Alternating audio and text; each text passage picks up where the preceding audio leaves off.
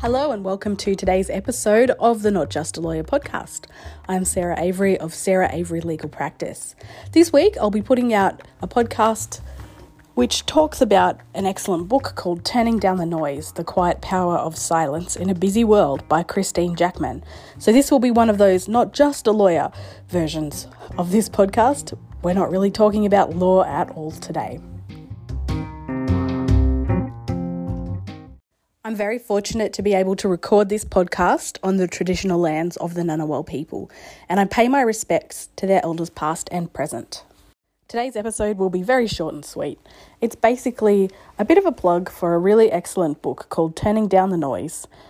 Christine Jackman, the author, is a journalist, and she said that her life looked successful. She had material wealth and was super busy, was really accomplished in her work, but she didn't feel very successful. She said that she felt constantly off balance and she felt that her thoughts and her internal compass, as well as her ability to care for the people in her life, were drowned out by the noise in her life.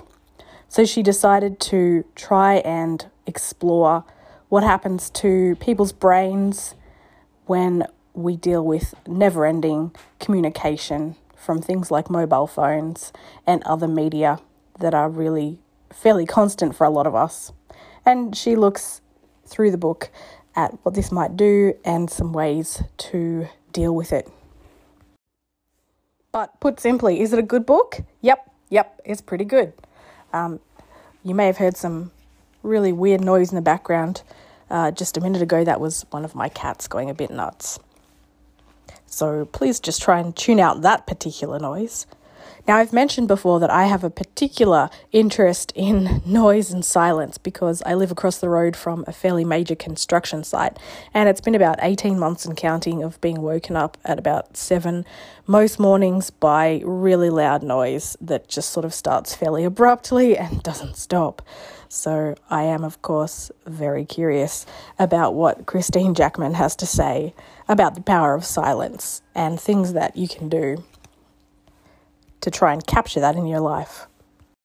So, what you might be surprised to find when you read this book is that there is quite a bit of discussion about what silence actually means, and it's not set out to be as straightforward as you would imagine when you think of the word silence. It's talked about as perhaps not just the absence of physical noise, or not even necessarily the absence of physical noise. A lot of time is spent in the second half of the book talking about natural spaces like forests um, and places where experiments have been done with something called forest bathing in Japan, um, where people have had really profound physiological responses to some of the chemicals released by the trees in these forests, which dramatically lower their stress levels. And they've attempted to compare um, to see whether it is what is being released by the trees um, as opposed to you know, just going for a walk, and they have some promising studies about that. So it's quite interesting. So I'm not going to give away the whole plot of the book. Um, obviously, it's non-fiction and it meanders through quite a lot of interesting things. And the amount of research that's gone into this book is excellent. There's travel involved, so if you liked Eat, Pray, Love, there's a little bit of that going on. It's it's not light and airy though, but you know, with us all being prevented from travelling and locked away, you can hear about some interesting places that the author has visited. Um, most importantly, it gives you a bit of a how to guide at the end. I wouldn't really say this is a self help book, it's more of an exploration of silence and what that means and why it might be good for us. Um, but I liked the appendix Silence, a how to guide at the end. So, in short, do I recommend this book? Yep, I definitely recommend this book. I found it hard to read because it's always a struggle for me to quiet my mind. That's the long and short of it.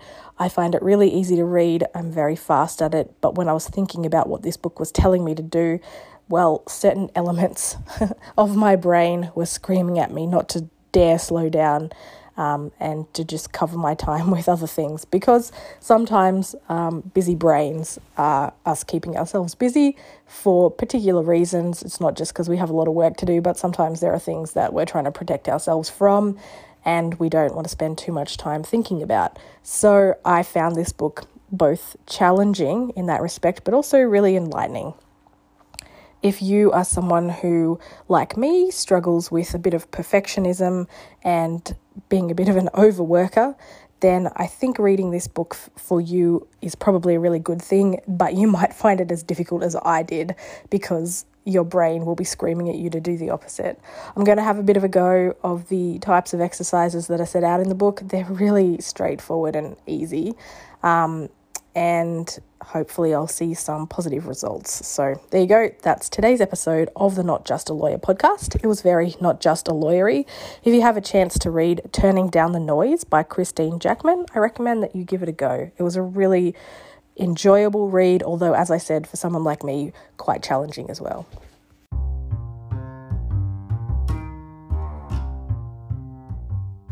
Thanks again for listening to today's episode of the Not Just a Lawyer podcast.